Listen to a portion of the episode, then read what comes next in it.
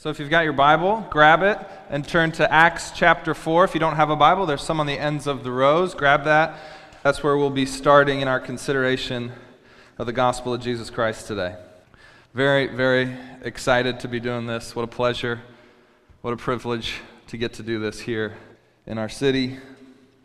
We're in a series in the book of Acts, which recounts the first 30 years of the Jesus movement after Jesus' death and resurrection. Uh, what happened next? So, we've been asking that question. We've been looking at that the last few weeks. And today we'll be in Acts chapter 4. Um, how many of you know of a historical figure named William Tyndale? Does anybody know William Tyndale? Okay, we've got two. This is good. And, and one of the things that we're trying to do in the series of Acts, because it talks about the first 30 years of church history, but we're also trying to, to, to bring in historical records and accounts of other Christians throughout the years who portray something of the same patterns that we see in the book of Acts. So, William Tyndale uh, was living in the 16th century during the time of the Reformation, when the church was, uh, the Jesus movement was undergoing significant transformation and change. It was very hostile. And William Tyndale's life goal was to take the Bible, which to that point had only been translated into Latin. How many of you know Latin? no, you don't. okay.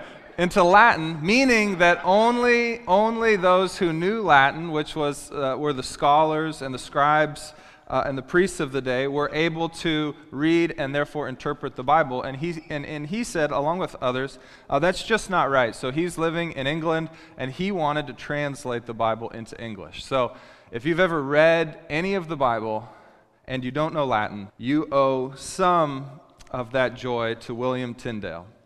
Uh, he was so upset because he would look at the clergy of his day and he thought they being the only ones that knew Latin, should be much more biblically literate than they actually were. He actually said this to one clergyman. He said, If God spares my life, before too many years pass, I will make it possible for a boy behind the plow to know more scripture than you do. He was passionate.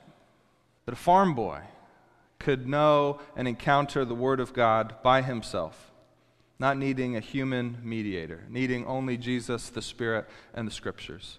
So he was a man full of the Spirit of God, a passion for the gospel. He wrote this Evangelion, which we call the gospel, is a Greek word signifying good, merry, glad, and joyful news that makes man's heart glad and makes him sing and dance and leap for joy.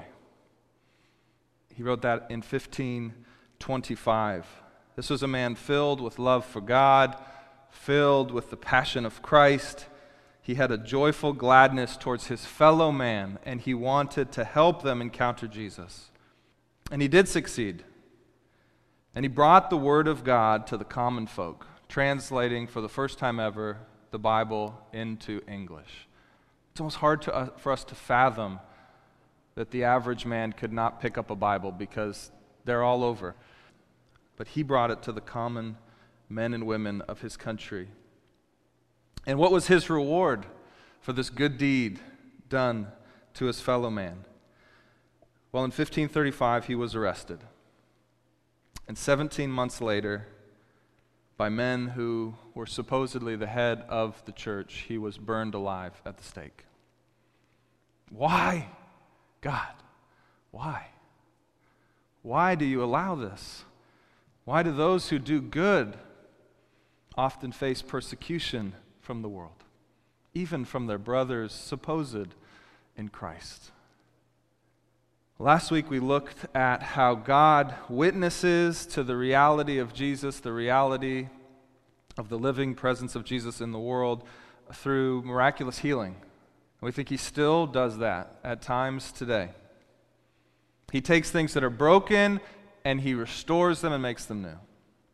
This week, we look how that same God that same plan includes persecution. It's the other side of the coin. He heals some and he leads others into persecution. And he does this, I think, as we'll see today, because persecution provides a backdrop, a backdrop for another powerful element of witness in the people of God. The Holy Spirit will witness through people in the face of persecution by giving them boldness. Boldness. They will stick out because God will allow them to enter into suffering and persecution.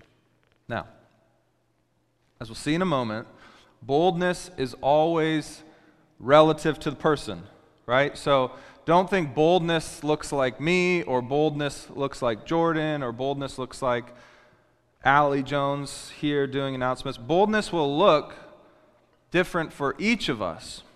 And so, to understand boldness, we have to look at the person acting.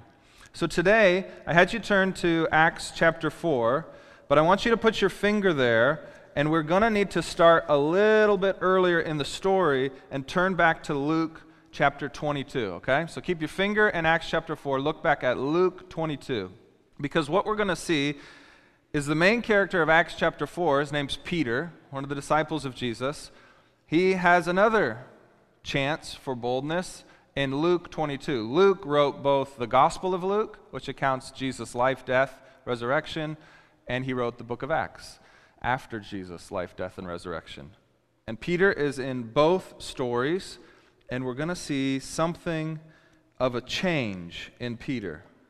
We're going to notice a significant shift in this man, and it's going to be profound. Okay, so Luke chapter 22, verse 47. And here's what I want you to just to look at and hear as we read through this together.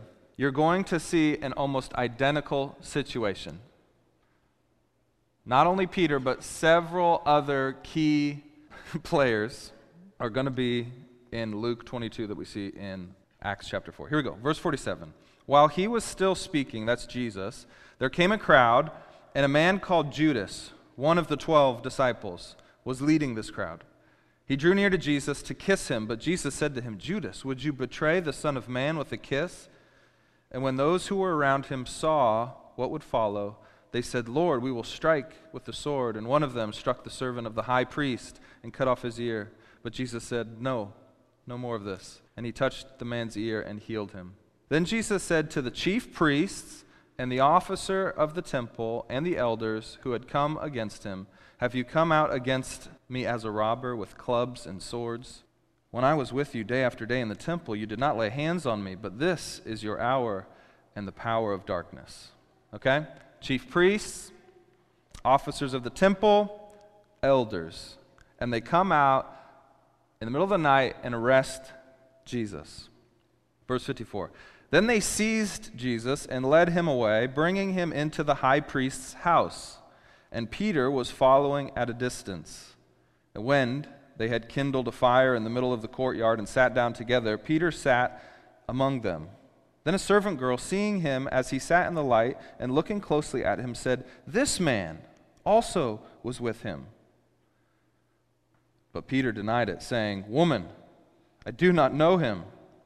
And a little later, someone else saw him and said, You also are one of them, one of the disciples. But Peter said, Man, I am not.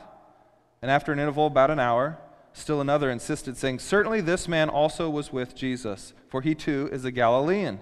But Peter said, Man, I do not know what you are talking about. And immediately, while he was still speaking, the rooster crowed, and the Lord turned and looked at Peter.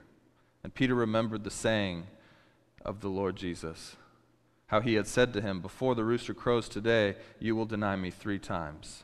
And Peter went away, bitterly weeping. Verse 63 Now the men who were holding Jesus in custody were mocking him as they beat him. They also blindfolded him and kept asking him, Prophesy, who struck you?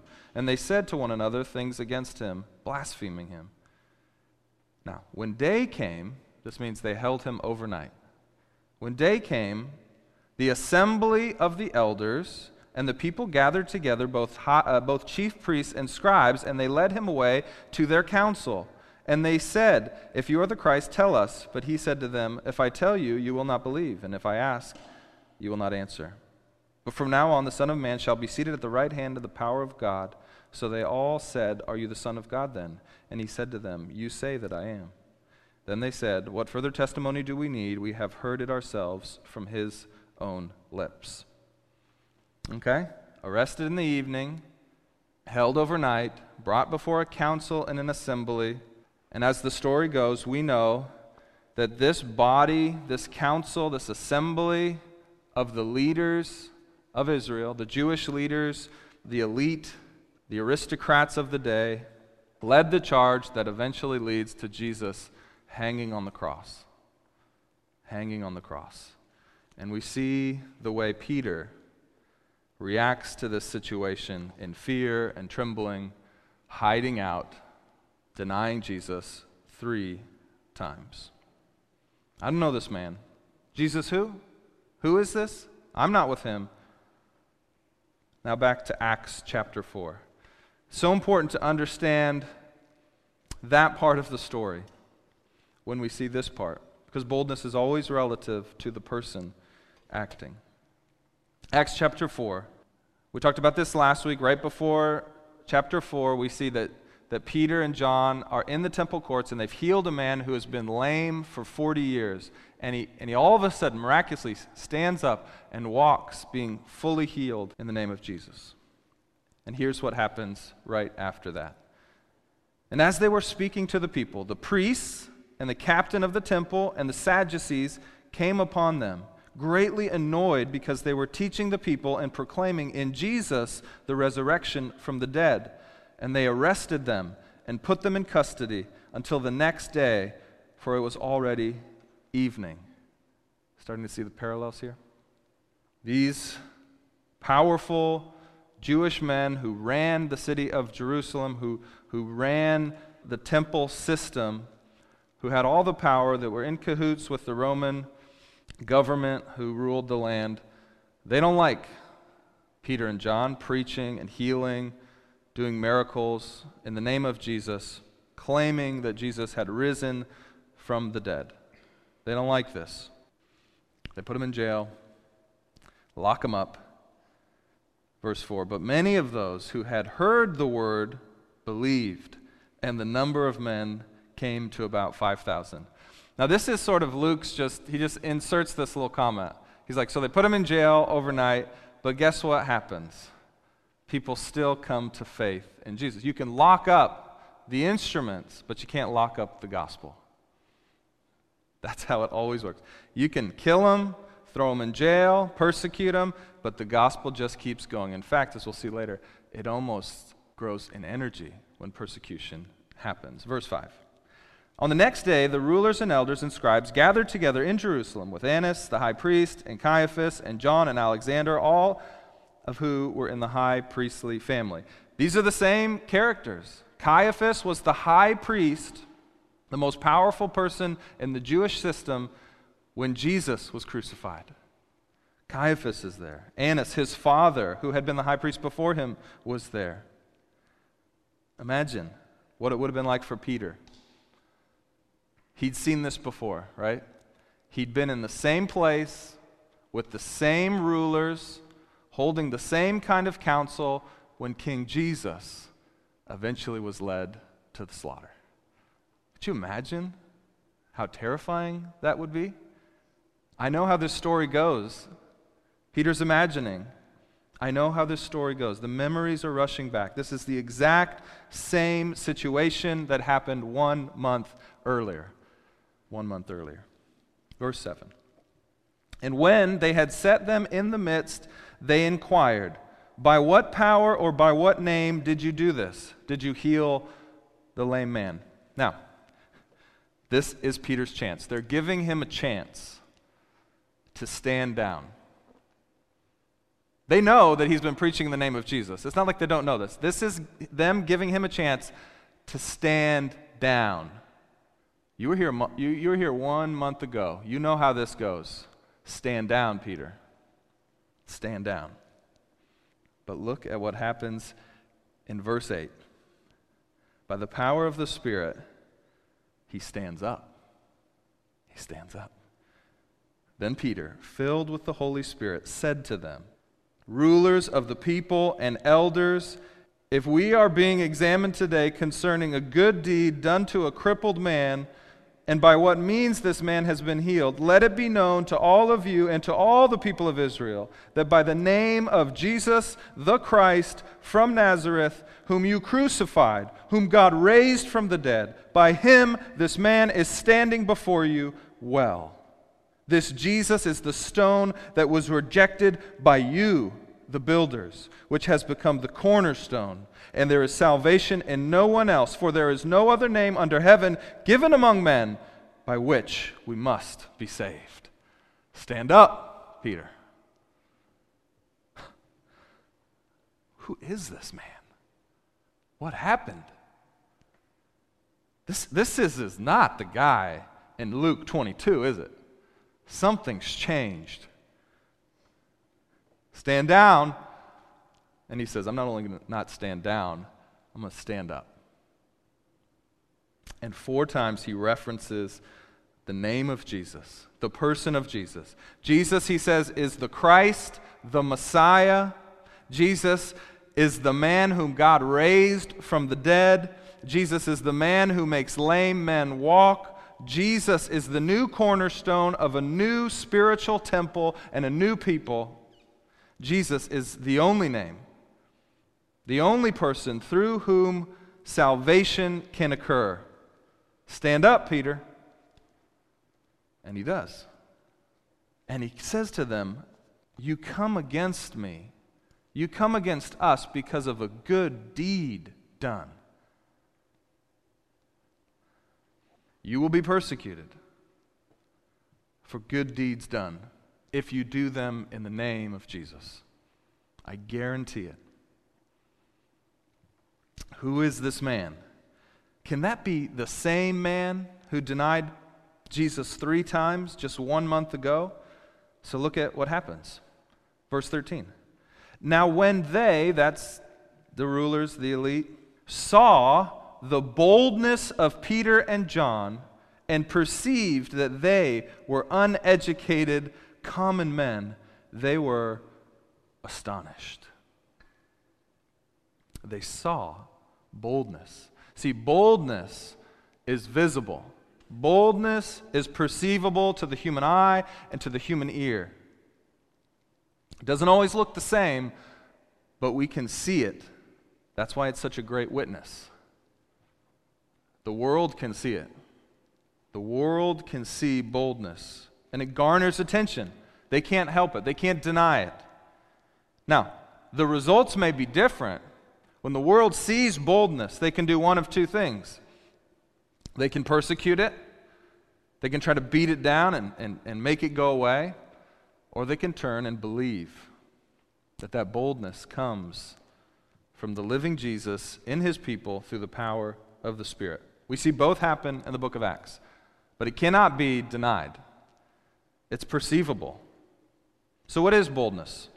What is boldness? Well, if you look up the Greek word for boldness, what you're going to see in a Greek dictionary is this boldness is a form of speech that conceals nothing, it overlooks nothing, in joyous confidence over and against one's critics. It's an unusual frankness, it's candor, it's openness, it's freeness, it's plainness, it's fearlessness. That, that's the word used here for boldness. And it's particularly in the context of conflict. So boldness comes out in conflict. And boldness is undeniable. You have to do something with it. Look again with me at verse 13, because this is a really important aspect. When they saw them and they saw this boldness, they go, These guys, they're clearly uneducated, and they're clearly common folk. They were fishermen. And uh, th- this only magnifies the boldness, right? Because I think sometimes in life we say, well, many, many of you know Tyler Tate, right? It's the Tyler, Tyler Tate effect. Tyler Tate was a part of our church. He's a pediatrician, a bioethicist. Uh, he's a smart dude. If you, if you, know Tyler, he's a smart dude. And he's uh, been up here and boldly proclaimed uh, his faith for Jesus Christ. Uh, and we hear Tyler talk and we say, well, now that guy can really talk. and we say he's very educated. That guy's got more degrees than, than I know what to do with. And we say, like, he can do it, but I'm just a common man. I'm just an uneducated person. I, I could never do what he does. And for all the boldness that Tyler Tate has shown to us in our midst, imagine if someone had that same courage, that same boldness, but was uneducated, was common. That would be even more astonishing. It might not look exactly the same, but it would be just as great of a witness.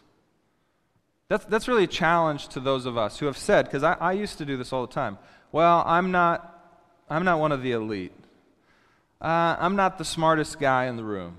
We'll, we'll leave the witnessing to those people. Well, this goes to show that it's actually because they were uneducated and because they were common that the boldness stuck out even more. Okay? This is so important to grasp because boldness is always, as we've said, relative to the person acting. Okay? Um, so you have to ask yourself, what would boldness look like for me? And, it's not the same. Boldness is not loudness, okay? Boldness is not craziness. Although some people are loud and some people are crazy, boldness is boldness. So some of us speak in all caps all the time, right? Like you just know people that speak in all caps all the time. I got Kurt in the back here, he's smiling because his wife all caps all the time, right? Some people, though, speak in cursive. Some people speak in calligraphy. You can go online. I, I, do a little bit, as a church planter, you do all sorts of stuff. I do a little graphic design on the side. You can get tens of thousands of fonts online. Each and every one of us has our own font, our own style of writing. But you know what each and every one of us can do? We can highlight that and control B and make it bold. It won't look the same for each and every one of us because we've all got our own font, we've all got our own style, but we can all make it bold by the power of the living God moving in us and through us by His Spirit. So we've all got a bold, and we've got to figure out what that bold is. Can I get a witness? Amen. And I'd actually like to call a witness right here who's going to tell us a story of boldness in their life. So, Steph, would you come on up? Stephanie Murray's coming up here, and she is going to witness to us about a time in her life with her unique font and style. I would, I would, I mean, I think it's safe to say you don't speak in all caps all the time. So I want you to witness to us and just tell us a story when the Spirit of God made you bold. Hey, so wow, this makes me really loud. Um, uh, my heart has been racing the whole time since Dave uh, has the beginning of this morning thinking about coming up here because I do not speak in all caps. And um, so this is a little bit um, out of my comfort zone. But Dave asked me to do this, and I was at first I was like, no, I don't know. I don't, can't think of anything of a time where I've been bold, and um, I was thinking about it a little bit, and then a story came to mind, um, and it starts out two years ago when I was living in a little town called Rough and Ready, California. And I was going to a church there. And um, I had tried to get connected, and I just, it was, I was having a really hard time getting connected. And I'd gone to other churches, and I was like, okay, there are people my age here. Like, I think I can connect more. Um, but the churches were kind of far away, and it was just unrealistic. And I felt the Lord saying, I was like, I want you to grow right where I have you, right in Rough and Ready, California. And I was like, okay, I don't know what that means, but I'll try. Um, so I had been part of a, a, missions team that went down to uh, Mexico, and I'd been about three or four times. And one year, this um, when I had started to get more plugged in again, they asked me, they're like, okay, this year we want you to be the leader. And I was like, okay. Um, I, I knew that I loved Mexico and I loved the people down there, and I was really excited about going down again, but to be the main leader, I was like, ah, I don't know this is my thing. Um, there were going to be about 25 youth, three pastors were going down. I was like, how am I going to get them to agree on anything um, and listen to me? and like five other parents and adults. And I was like, this is just way out of my comfort zone. So a lot of fear rose up inside of me as I was thinking about this, and, uh, and I was just constantly. Um, it took, I don't know if it took me a while to say yes. I kind of knew in my heart that I was going to do it just because of the passion that God had given me for these people. So I said yes, um, but that didn't make the fear go away. I, I don't have a very commanding presence, and I'm like, well, these are going to be all high schoolers. I don't know if they're going to listen to me. But it was really cool. I think it just makes Jesus shine even more, like Dave was saying, because I knew that it wasn't me and it was the Lord. Uh, when I said yes to it, I was constantly on my knees praying. And as I was going through the scriptures, um, God brought a verse to mind that was my prayer through the whole time and it's Hebrews 13 20 and 21. And it says, Now may the God of peace, who brought up from the dead our Lord Jesus, the great shepherd of the sheep, and ratified an eternal covenant with his blood, may he equip you with all you need for doing his will. May he produce in you, through the power of Jesus, every good thing that is pleasing to him. Uh, all glory to him forever. Amen. And I started leading the team. Um, I had meetings, and every night my armpits were so sweaty as I went in there. And I'm like, okay, I hope that I say something that will be meaningful to them, and we can get our team. Um, like that we can cross the border and there no one you know we can all make it there and back and that jesus will work and even before the trip even before we went to Mexico, God started moving and working. There was one gal um, who she's like, I don't think I want to go. Um, I, I just my money is not coming in, and I got a chance to pray with her, and she got all the money that she needed to come in. And then there was another gal that I talked to. She's like, I don't. I'm just still discovering who Jesus is, and I want to learn more about him. And I was like, That's awesome. Like, let's explore this together. And we went on the trip and it was amazing and our team was unified and God moved and worked and it was just such a beautiful thing. And we had another team member who accepted the Lord and we just got to see God move and work in such incredible ways. And it was it was I it's hard to describe just how amazing it was and that experience of knowing like oh my gosh i can see god moving and working in so many ways and i just got to step into it because i had said yes um, yeah, so I, I guess I just like to end with the end of that verse that I read that says, All glory to him forever and ever. Amen. Thanks, Steph.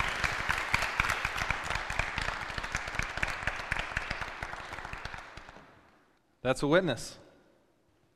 She did something that she didn't think she could do because of her font style, but with the power of God, she was bold. And I guarantee you, those people that knew Steph the best, if they had seen her on that trip, they would have said, what? That's not Steph. That's somebody else. what is she doing? Where, where does that come from? And if they asked her, you know what she'd say? It's the Spirit of God has filled me to take me to the place that matches the task at hand. And that's always the way it works. That's why God will draw us out of our comfort zone put us in challenging situations so that people can see that with the Spirit of God, we're not the same person. Because that's what's happening here. People are looking at Peter and saying, That's Peter, but that's not Peter. It's like he's a new man. Like he's a new man. Look at verse 14. This is what he says.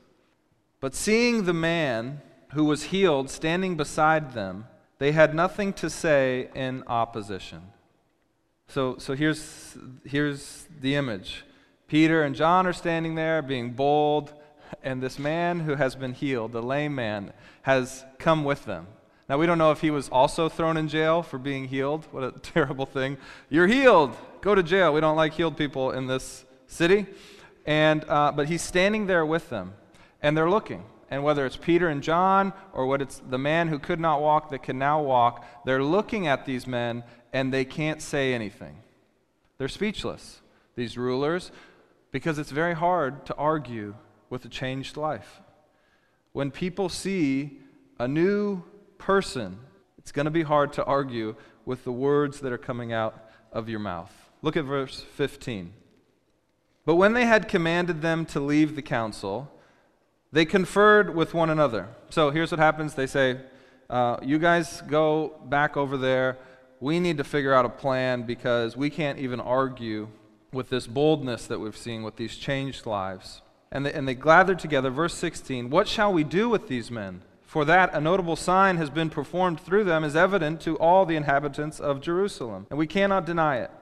But in order that it may spread no further among the people, let us warn them to speak no more in this name, in the name of Jesus. So they called them back into the room and charged them not to speak or teach at all in the name of Jesus. This is a pretty common response to boldness or any act of the Spirit of God in the world. It freaks people out, particularly those in power when they see spirit filled boldness, and what they're going to ask you to do is not very clever. They're just going to say, Could you please stop that? It's not, you're not really fighting fair here. And they'll always follow it with some threats. Now, don't you, don't you forget what happened to Jesus. That, that'll happen to you if you keep this up. If you keep this up. Now, look at the response of Peter and John. Verse 19. But Peter and John answered them. Whether it is right in the sight of God to listen to you rather than to God, you must decide. For we cannot but speak of what we have seen and heard. I love this here. They use the double negative, and some people say don't speak in double negatives. The double negative is very important. In the Greek, it says, we cannot not. They're saying, we, we, it's not that we can speak, it's like we cannot not speak. Because, what do they say? God's asked us to speak. You have to judge for yourself, they say, whether you listen to God or you listen to man. But for us, we cannot not speak. We know what God has done, we know what we have seen and what we have heard. We can do no other but preach and heal and teach in the name of Jesus. We're compelled. And that's such a great question for each and every one of us that I think we struggle with. Who will we fear? The world and man or God? We all have a choice. Who will we listen to? There's a man named Martin Luther. He is not solely, but pretty importantly, responsible for the beginning of what's known as the Protestant Reformation. In the early 1500s, as a young man, he became a Roman Catholic monk he was living, living in Germany at the time. And he was a devout Roman Catholic monk. And he read his Bible. And he studied the scriptures. And he spent tens of thousands of hours with Jesus through the Word of God. He spent much time with Jesus, just like Peter and John. And as he read the scriptures for himself, he became convinced that the powers that be, the Roman Catholic upper management, was gravely erring in their understanding and interpretation of the scriptures. So much so that the doctrine had become whack and practices had become whack. That's a theological term. And so finally he said, I can't take it anymore. This cannot be right. The thing that pushed him over the edge is that uh, they would send uh, these traveling itinerant priests around who would tell people if you buy what's known as an indulgence, you can get forgiveness of sin for yourself, and you can actually rescue your loved ones from purgatory. Meaning, if you pay the church a little bit of money, we'll forgive your sins, and we'll even forgive those who have already died.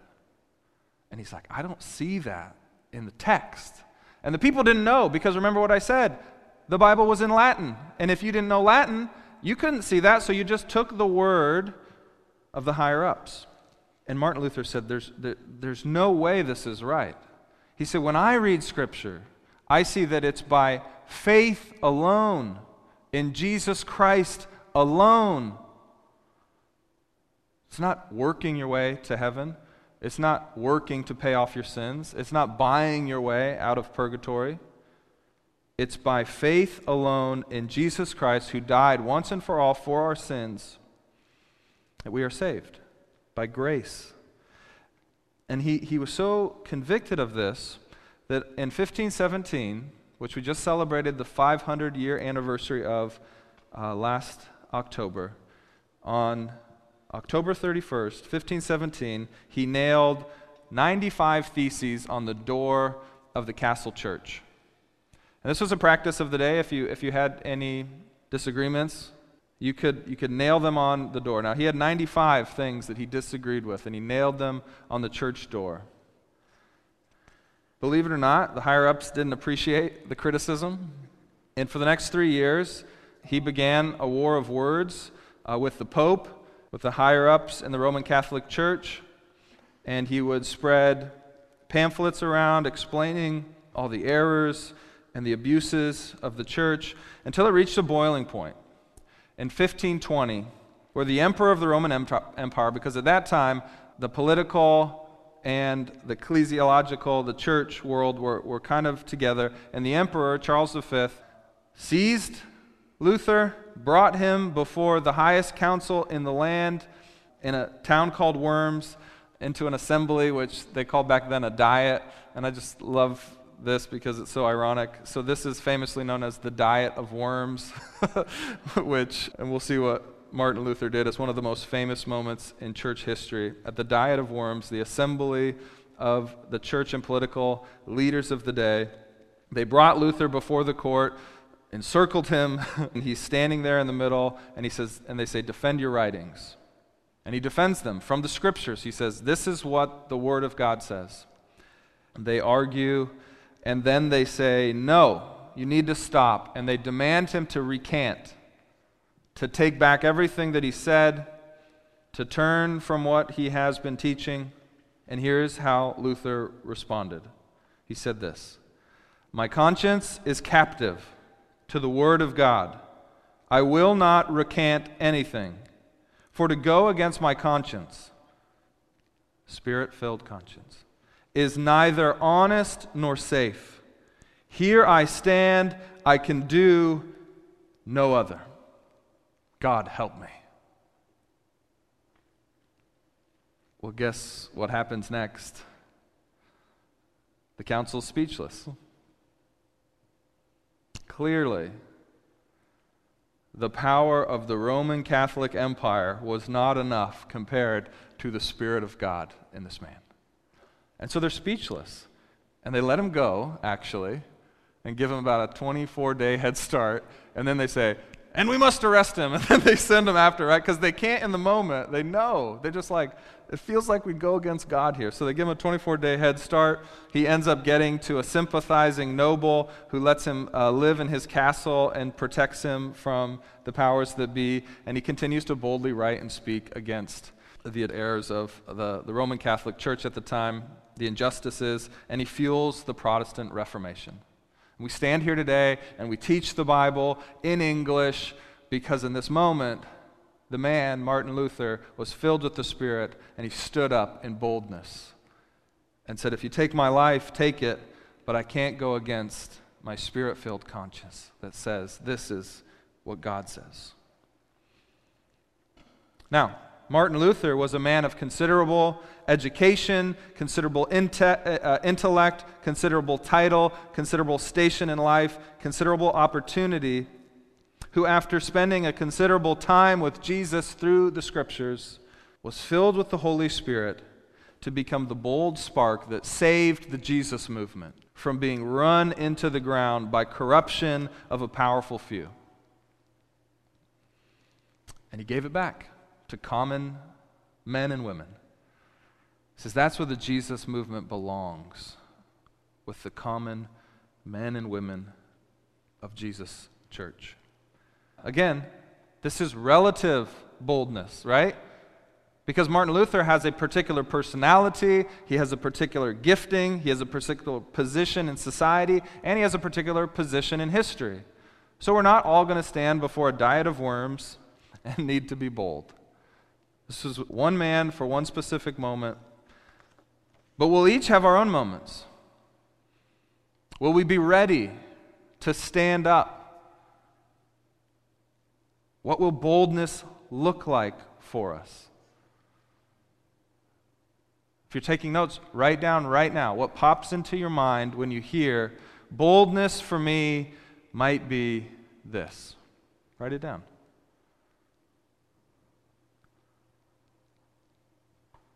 Sometimes we can anticipate. I bet Luther knew there would come a time when he's going to have to stand before the powers that be. Sometimes we don't know, and it just comes upon us. And so we must be ready at all times and in all seasons to give record of the account of Jesus Christ and the power that is in us by his Holy Spirit.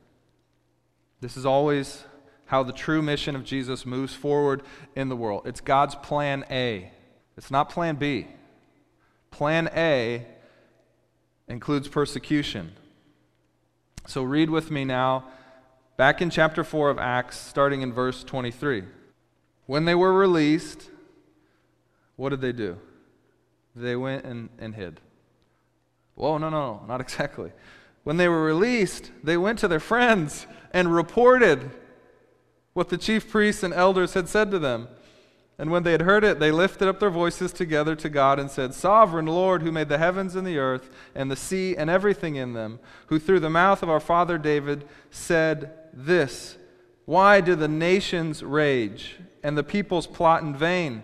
Why did the kings of the earth set themselves and the rulers gather together against the Lord and against his anointed? Insert Jesus. Here's what he's saying. This is always how it happens. The people of the world, the powers that be, always wage war against God and his chosen one, who now we know is King Jesus. They're saying this always happens. And what are they doing? They're preaching again. They're preaching again. They, they leave and immediately they start preaching again. And actually, now they have a great opening line to their sermon. Here's what the chief priest said, and then here's what happened because we were filled with the Spirit. It actually provides the firewood to keep the fire going. That's what persecution does.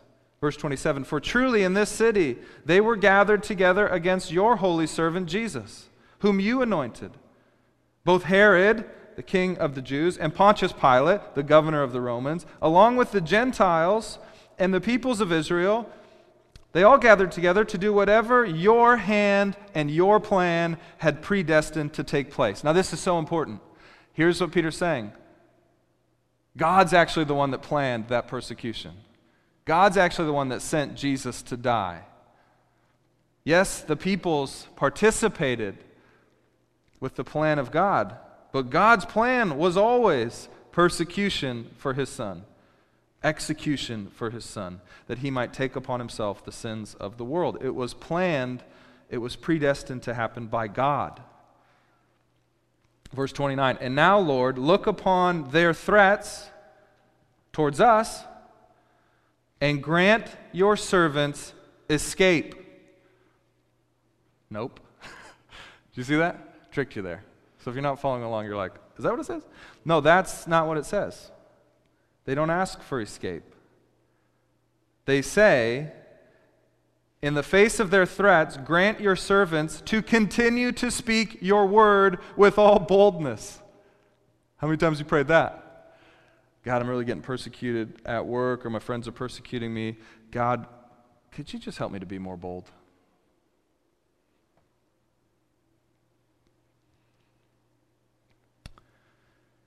Verse 30 Help us to be more bold while you stretch out your hands to heal with signs and wonders performed through the name of your holy servant Jesus.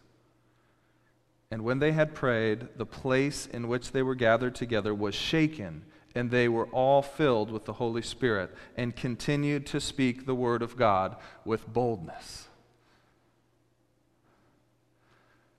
They say persecution comes. We know it is because you sent persecution to your own son. We know it's coming, and when it comes, God, give us the boldness to be like Jesus. You hear the apostles talk about this all the time. It's a great joy to suffer like Jesus. We get to be like Jesus when we suffer like Jesus, when we're persecuted like Jesus. God, help me to be like Jesus when things that happen to Jesus happen to me. Give me boldness. Give me your spirit. Give me courage. Give me the words to say.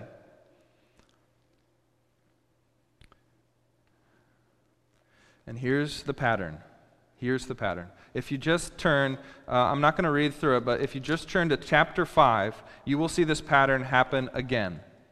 And the pattern in Acts goes like this A miracle happens, perplexes the masses, perplexes the leaders, and scares the leaders.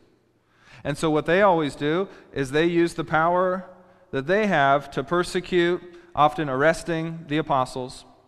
And then, what always happens is the apostles are miraculously freed. And then, as soon as they're miraculously freed, they use that firewood, so to speak, to go preach another, even bolder sermon. And so in chapter 5, what happens is they've just healed a lot of people. The rulers see again, they're like, We told them not to speak in the name of Jesus, so that they so they arrest them and they put them in jail overnight. And then uh, at the dawn of the morning, miraculously, the jail cell doors fling open and the apostles escape. Now they're already in the jail cells right next to the temple court, so they don't even go home to take a shower. they go straight into the courtyard and start preaching again and the high priest sends the guards to get the apostles out of jail to bring them to the council, find that they're gone, look out the other window and see them preaching in the courtyard, and then they go arrest them again and bring them before and say, What are you doing? And then they're miraculously freed, and then they go preach again. And what's so interesting about this story in chapter 5 is that the miracle, the hinge point, which is the, the jail cell doors miraculously swinging open, and them escaping is actually the miracle that is then the beginning of the next cycle of persecution, jailing, and then preaching. And so, actually, what you see in chapter 5, you can go read it again, it's, it's just a fascinating story, is that there is almost like this compounding interest effect. Compounding interest, if you know how that works, is if I invest $100 today uh, it makes interest, and then on that interest plus the principal, uh, it makes it earns interest. And so, if you invest young in life, the compounding interest will make, right? Cody Martinell, am I saying this right? Is he here? He's with Faith. He's our internal financial planner. It will actually build to greater and greater wealth. That's exactly how this pattern of boldness works in the book of Acts and we see it in the, the, the Reformation, is that the boldness of one begins a fire that leads to the boldness of others, even in themselves, which fuels the flame, and it just keeps spreading. And so we're a pretty young church. If we learn to live filled with the Spirit of God boldly now, the compounding interest of that over our lives will have an enormous effect. You got to start living bold now. And it just keeps cycling through. The boldness of one becomes the boldness of many, becomes the boldness of masses, and the world has changed for the glory of God, as Stephanie said, for the fame of King Jesus and for his reconciling, redeeming, refreshing work in this world. Don't we want to be a part of that? And anybody can be bold. So let's say next week, or I mean, we still got some time here. In the next few minutes, the police come in and they arrest me and they take me before the council. And I'm locked up in jail. You know what? Next man or woman up. Who's going to stand up here and preach the gospel of Jesus Christ? Probably it'll be Ryan. Ryan comes up. He'll probably get arrested. He gets arrested, he's out. Oh no. No paid, no paid pastors to preach. What are we going to do? Oh man, well maybe we'll just sing songs. And Jordan's up here and he's, he's he does that thing. And he gets arrested. Oh my gosh, Jordan is gone. Who's up? We got a singer, we need a preacher. We just keep going. And it's actually, I, the church is going to grow. Be like, Dave, you should have got arrested years ago. What? What? I've been trying, guys. You should see me putting those sandwich signs out. I'm putting them in places I'm hoping to get arrested. People knock them over, I put them back up. I did that yesterday. I knocked over, put them back up again. Got to be bold. Who's up? Next man or woman up. You know, that's how the gospel goes. So, what's boldness going to look like in your life? What's it going to look like? Boldness is not something that few opt into and others live off of and feed off of. Boldness is something that we all do. And I'm not sure what your boldness is going to be. I'm not sure what the circumstance is going to be. You probably won't stand before a council of the most powerful people in the land facing execution. That probably won't be your story. But you might stand up in front of some hostiles and need to proclaim the name of Jesus as the only way to salvation. Maybe you're asked to pray at a family reunion. Well, what do I do? Maybe you get to give a best man speech. Maybe you get to give a toast at your parents' anniversary. It could be as simple as that. Am I going to boldly proclaim that in Jesus Christ is all life, the power of eternity? I don't know what it's going to look like for you. But there will always be these markers of boldness. If you look at verse 13 of chapter 4, you'll see this. And they recognized that they had been with Jesus. Boldness will always be, in some way, if it's spirit filled boldness, attached to, I, I think he's been spending some time with Jesus. I think she's been spending some time with Jesus. Jesus always gets the credit when it's spirit filled boldness. You know, lots of times we'll do something bold in our life, and somebody will ask us, Well, why did you do that? And at least in my life, sometimes, you know, I don't want to rustle anybody's feathers, so I say, You know, that's just not something I really do. Or, you know what? I don't know what came over me. It was just one of those things, you know? Or, you know, that's a really, you know, everybody kind of experiences that in those situations. Be bold. Give credit to Jesus. Give credit to Jesus. And what they'll see is in you a new creation that stands before them. They'll say, Wow, I've never seen Steph do that. Wow. Is that the same Peter Is Luke 22? It will be like a new creation, and it will always be for the glorious gospel of grace. That's what will be on display if it's spirit filled boldness. If it's spirit filled boldness. If you say, Gosh, I can't do that, I can't be bold. I can't be bold. You need to remember the gospel. You need to remember that Jesus' promise is for eternal life. That's what gave me the boldness. I think you probably look at me and you say, Oh, Dave, you're always meant to stand up there and, and preach. No, no, no, no, no, no, no, no. I have to pray for the boldness to do this every week. Because for the first 25 years of my life, I was the guy that sat in the shadows at church. I was the guy that never talked to anybody. I was the guy that just said, let's let them do all the work and I'll just sort of get what I need to get through the week. That was me. I never wanted to be up in the limelight until God asked me to. And I had to decide who am I going to listen to?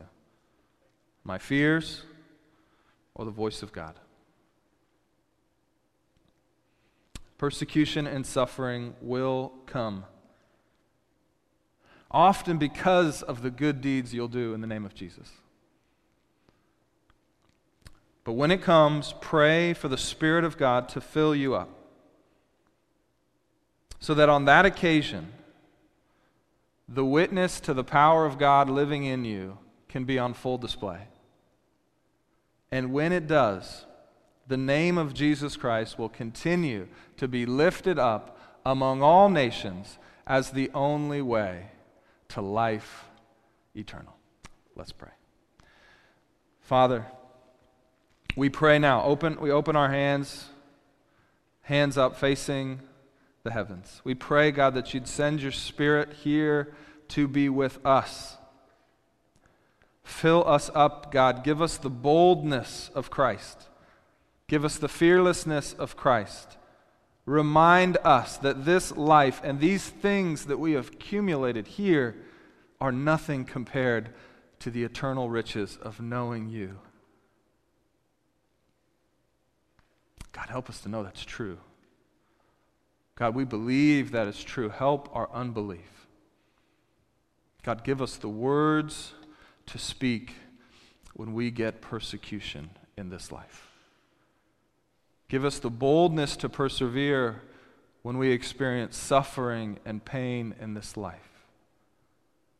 God, by our boldness, by our perseverance, God, may the name of your Son Jesus be lifted up, be made holy and famous in this land. May he get all the credit. May he be the one that people speak about day in and day out, for he is the author of life. It's in his name we pray. Amen.